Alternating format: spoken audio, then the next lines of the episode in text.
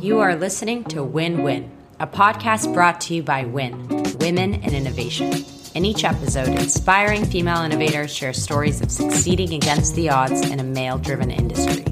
Their experiences come from the startup world, innovation consultancies, and innovation departments in Fortune 500 companies.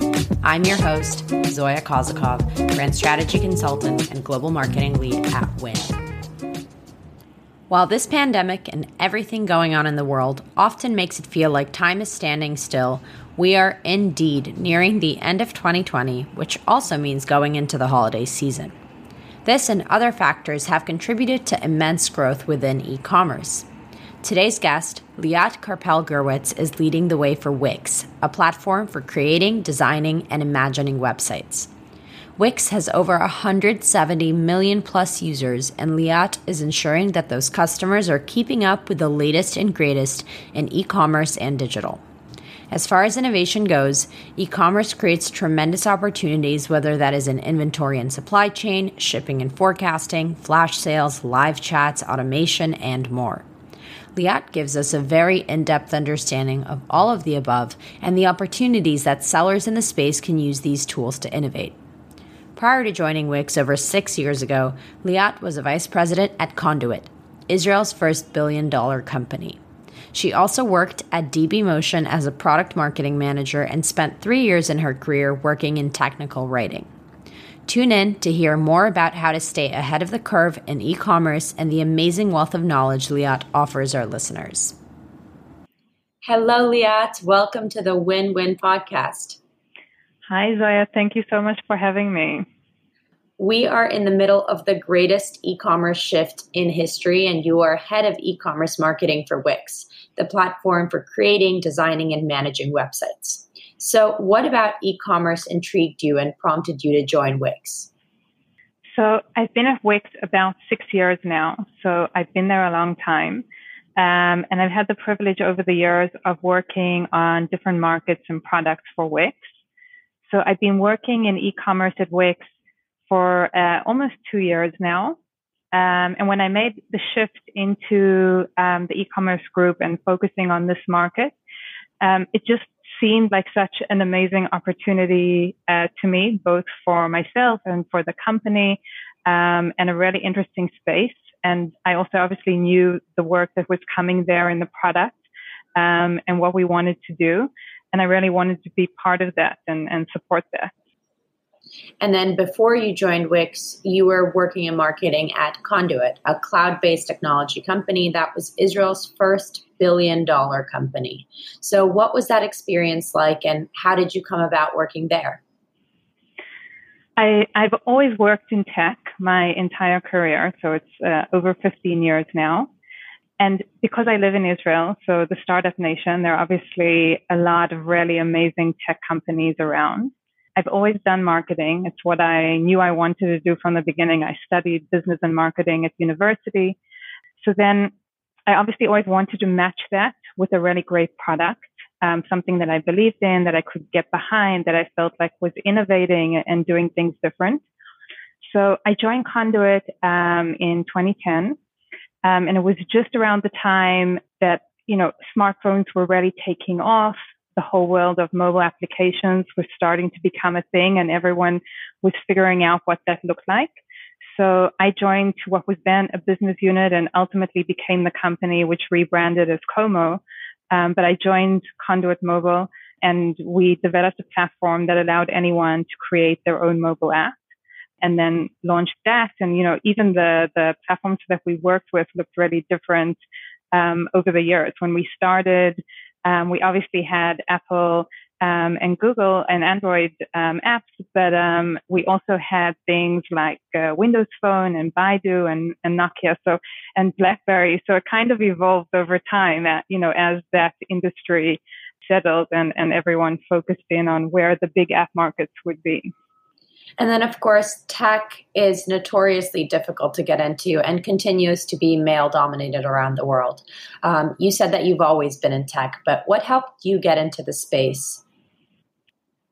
I, definitely prepared for it in terms of, you know, that was what I focused on, both in terms of my studies and also um, the positions that I took while I was studying as a student. So I took on positions in tech companies to kind of get that experience under my belt.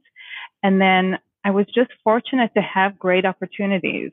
So, you know, uh, I, I knew it was what I wanted, but I was also lucky that the opportunity there worked for me. And I think I've also always been, especially as a woman, I've been conscious of looking for companies that would allow me that equal opportunity and that gave the kind of work atmosphere and, you know, an opportunity and support that I was looking for. Um, and I've been fortunate that I've found companies like that and that I've been able to make those choices. You know, I don't think that that's a given that everyone gets to make those choices. And I think that over the years also I've kind of understood that it's also part of my responsibility and an obligation that I have to others to help support that and kind of extend that ecosystem and that network. And then within Wix, you mentioned that you've been with e-commerce for about two years now. What was your prior role within Wix and, and how was it different from the one today? So I've always worked um, on, strate- on strategic marketing areas for Wix so just for different audiences. So over the years, I focused on our either creative audiences or developers or professional audiences. So at different times, you know, work focusing on different areas of the product um, and different customer groups that we're working with. And then there are, of course, many types of marketing, but your experience is specific to product, something that you've mentioned. How do you believe product marketing contributes to innovation and enables its success? I always say when I do product marketing, I get to kind of enjoy the best of both worlds because you dance that line between product and marketing. So I think if you think about it, there's sort of this triangle of you have the product and you have the market and then you have your group of customers. Um, and I think at its core, what product marketing does is really understands those three areas really well um, and then brings them all together, whether it's taking the insights from the market back to product in terms of how you innovate the product and how you grow it and how you develop, or taking that feedback from customers um, on what they need and what they're looking for, and also then taking that back into the product, and then taking the product and then taking that to market, packaging it, doing all of the storytelling around that um, so that you're able to really convey to customers what your product is and, and how it's meeting their needs. And the case for e commerce is, of course, obvious. We are all digital, we are shopping digital. What are some ways that you think those that are creating an e commerce storefront can innovate themselves and stand out amongst the competition? So I think e-commerce is all about innovation um, at every level, whether it's the product that you're selling, so what your business is, um, or what your brand is and how you're developing that brand, how you're developing the relationship with your customers, how you're building a community or a network around those customers. And then also the ways that you're reaching those customers, like what are the channels that you're using to engage with your customers or to sell to your customers. So I think those are things that every e-commerce business has to think about and plan really carefully. And I also think that there are areas that they're continually adjusting. So it's not that you do that once, you know, as an e-commerce business, you continually need to adapt your business um, and innovate what you're doing and how you're reaching those customers. And have you seen any really exciting case studies within your business or examples that you can talk about that really strike out to you as being an innovative use of e-commerce? Well, we have so many. It's it's hard to choose just one, but like I'll, I'll think of some that come like top of mind. We have a really great business um, called the Spice Suite, um, who started as um, a brick and mortar spice shop. Um, so they were selling mostly um, in person to customers, and their whole approach was really great. They're very like community focused. They're about building that network within the community, um, and the business and brand grew really well. And then um, around uh, the end of last year was when they started to kind of dip into selling online, um, which for them proved to be a really, really great decision considering what happened this year with COVID and how everything changed.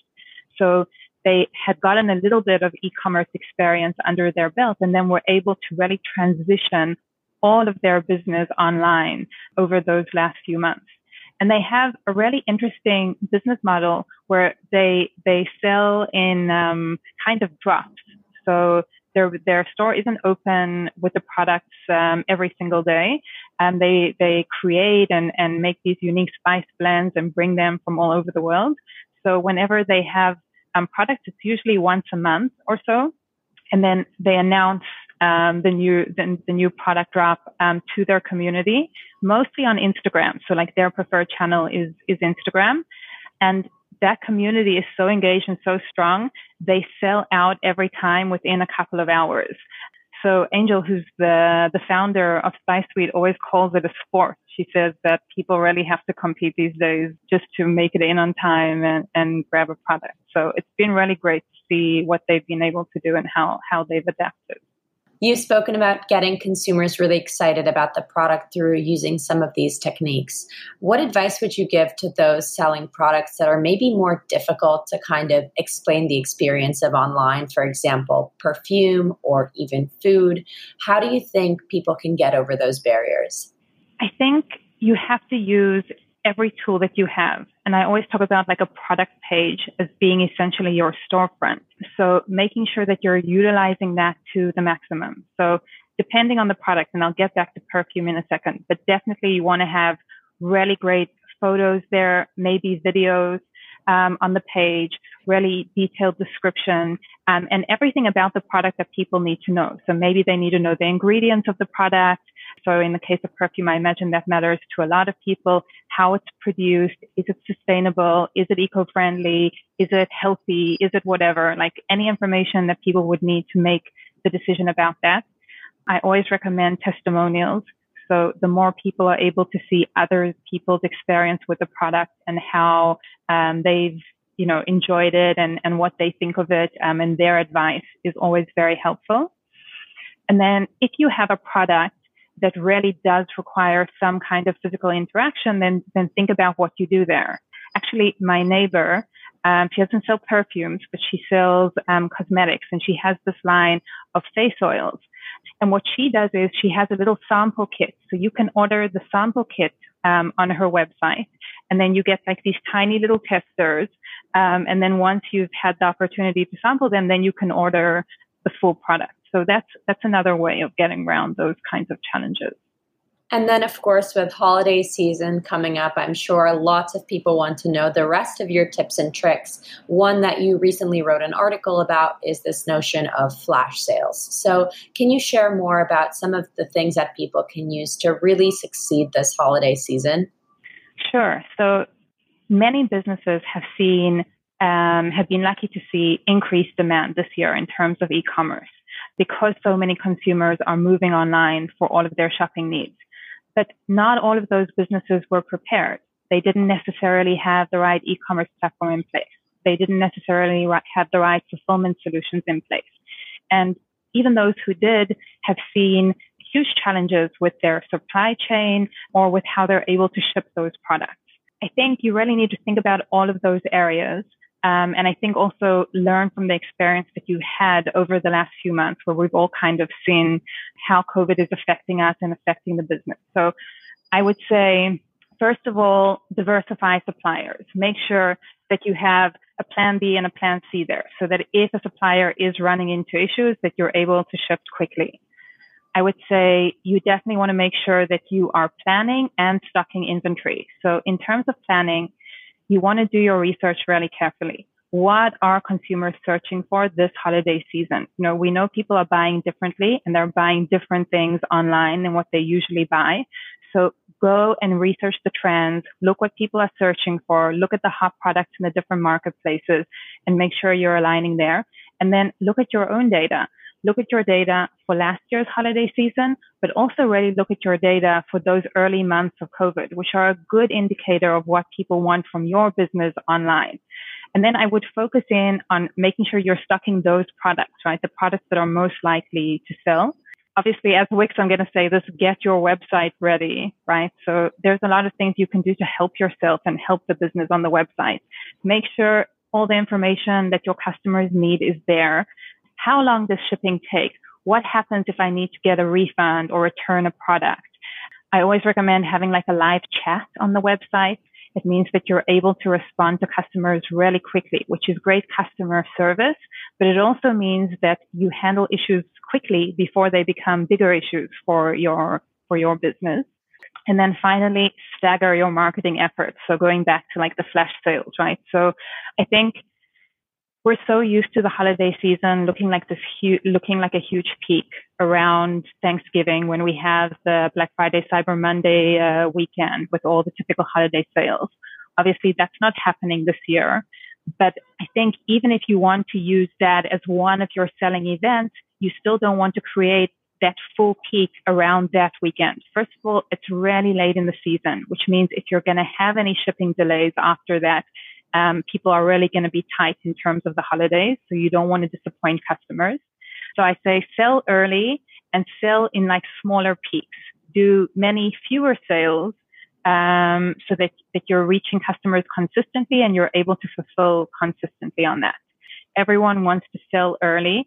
And honestly, shoppers want to buy early. I mean, in August alone, we were seeing um, on our platform 490% growth in online gift store sales. So, you know, shoppers understand that it's complicated this year and they want to buy early too. And then, as far as marketing channels, once you've done all of your tips and set everything up on Wix, of course, um, how would you recommend leveraging other marketing channels to promote what it is that you're doing? I think this is always like a classic D2C versus marketplace debate.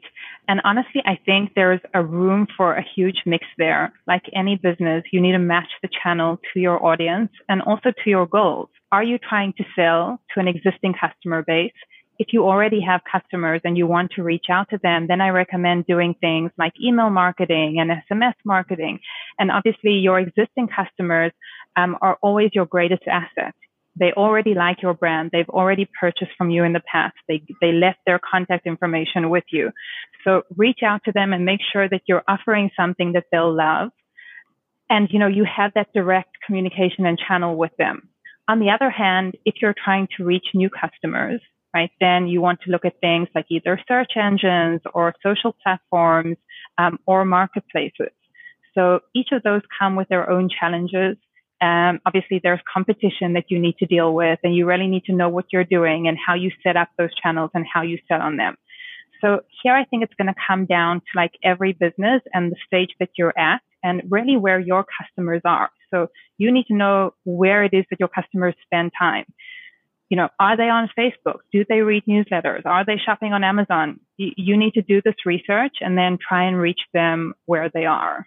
You are a wealth of knowledge. So I'm sure in all of your years working in the space, you've developed some leadership advice or principles for yourself. So, what are some key leadership principles that you believe are important to you working in consumer tech or in general?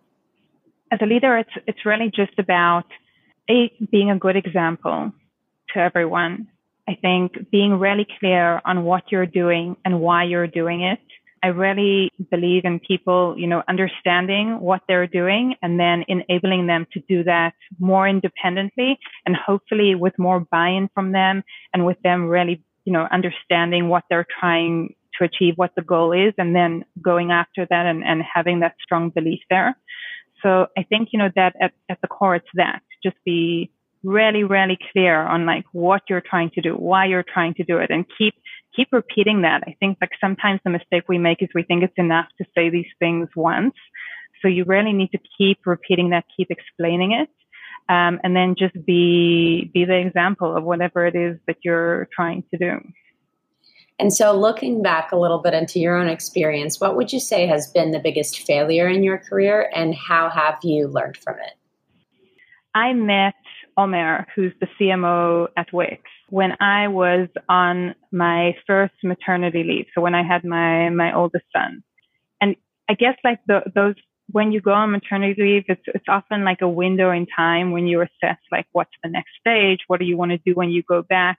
And, and at the time he, he asked me then to join, to join Wix. And I was working at Conduit. Um, and I knew that we were to go through the process of the rebrand and launching and extending the platform. So while Wix seemed interesting to me, I really wanted to see that through and felt like I had an obligation to, to see it through. So I did. I went back after maternity leave and I did that, I think for about a year before I eventually did join Wix. So I don't know if it was a mistake, but it's definitely a question that I've asked myself over the years. Like, what if I would have come sooner?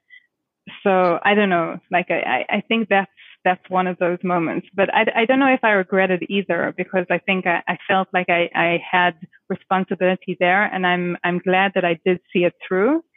You know, it's, I think with every opportunity, there's always a choice. Like you don't get to do everything. And you mentioned going on maternity leave. Um, I'm not sure if you've gone on maternity leave more than once or once, but I think it's really interesting to understand how that has shaped your career and how you've maneuvered this as you continued to rise the ranks. So I've been on maternity leave twice. I have two sons. So the first one was, uh, first time was at Conduit, and then the second time was at Wix. Um, after I'd been at Wix for a couple of years. So I think as a woman, there's always um, some fears, I guess, around when you make that transition in life in, in every aspect. You know, it's a huge impact on who you are as a person, what your life looks like. Obviously, there's certain impact on, on your career, especially if you're choosing to take time off for maternity leave. So I think there's always um, concerns and, and worries there. But I'll say that in my case, it's always been a situation where I've come back to more opportunity.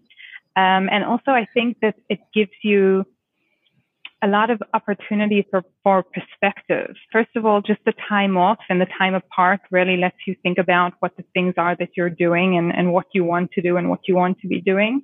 And then just, you know, growth as a human being always gives you uh, a different perspective on, on things and, and how you go about doing life. And in the case of my first maternity leave, I actually used that time to do a really great program that Google offers. So Google had this program called Campus for Moms, where women on maternity leave come with their babies, um, but you you come in like you get a group together and you can really develop um, a startup idea that you have. Um, and they bring a lot of resources to work with the different groups to develop the the product and the startup. So on, on my first maternity leave, I did, I did that. Um, I started, I think Ethan, my son was almost two months when I started. So he would, he just went with me and, and we, I did that, um, throughout my maternity leave. And as I was doing that, I think it just kind of opened a window for me in terms of me being able to do a lot of things with having a baby and I did. I would go to conferences and I would just like have him in the, the baby carrier and he would go with me and I, I would do all these things. So, um, you know, I, I think the challenge for me was that I knew that for me, just staying home is a very, is a, is a struggle, right? That's not what, what I choose to do. I knew that I would want to go back to work and also I, I need that kind of interaction and, and challenge. So it was figuring out how I do that be a mom and kind of balance the things together. So that that was, I guess, the first um, time that I had to figure out how how to do both. And so, do you have any advice or tips or tricks that you can recommend besides, of course, enrolling in that Google program, which sounds incredible? For me, I'll, I'll say that I feel like it's more of the juggle than the balance. Like a lot of people talk about finding balance, and I don't think that, the, that there is necessarily a whole lot of balance there. Certainly not if you want to keep having, you know, a career where you're very focused on that and, and, and also want to be hands on as a parent. So I, I always say like I have a, a million balls in the air and it's juggling whether it's being a wife, a mom, a friend, a sister, a manager, a daughter. Like I have a lot of different roles in life and I, I need to figure out um, where I'm putting my energy at any given moment. So I think it's more about prioritizing like on a di- every day and um, on different days, different things win. Like some days family wins and some days work wins and you know they're not all the same and and that's kind of the the juggle. So getting to the point where a we talk about that and we know that you know that that's the choice that that we're making is is part of the work that we need to do and to kind of make it okay for women to have those conversations because I think that it's often very uncomfortable for women to talk about those things. Well, thank you for sharing that with us today. I'm sure a lot of our listeners will very much benefit from that. So, before I let you go, I did want to ask you one last innovation question, and that is where do you see yourself and your industry in one month from now, one year from now, and 10 years from now? One month from now, I imagine that A, I'm still working from home. My kids are remote schooling. Um, and as we spoke about before, the e-commerce industry is heading into holiday season. So a month from now, I imagine we'll be in peak holiday season time. Hopefully, all of the businesses on our platform are selling like crazy and we're supporting them doing that. And although I wish life was going back to more normal, I imagine I will be working from home with my kids while I kind of juggle all of that stuff. So that's a month from now. A year from now, first of all, I imagine that the e-commerce space looks really, really different. So, you know, this year has been a year of hyper growth for everyone.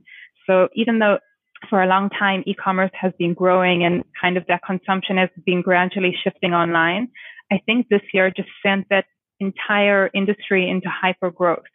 Um, and it's changing the way we do things. It's changing the way consumers shop and it's changing the way we expect to shop and to be able to shop.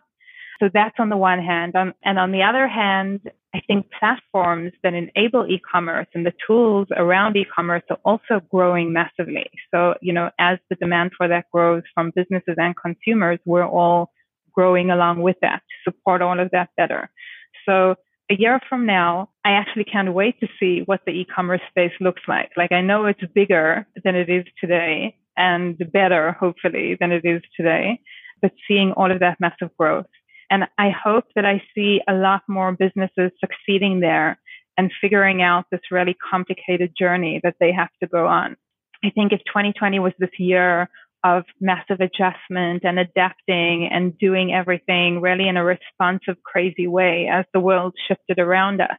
I hope that businesses now have opportunity to put more thought into that and to kind of figure out how they build that in into their strategy and their ongoing plan so that they're able to really make that um, you know a more natural part and ongoing part of what they're doing in their day to day and that it feels feels less crazy to them than it does now. And I really, really hope that a year from now, like life looks more normal for all of us and that we're able to go out more and travel more and see people more.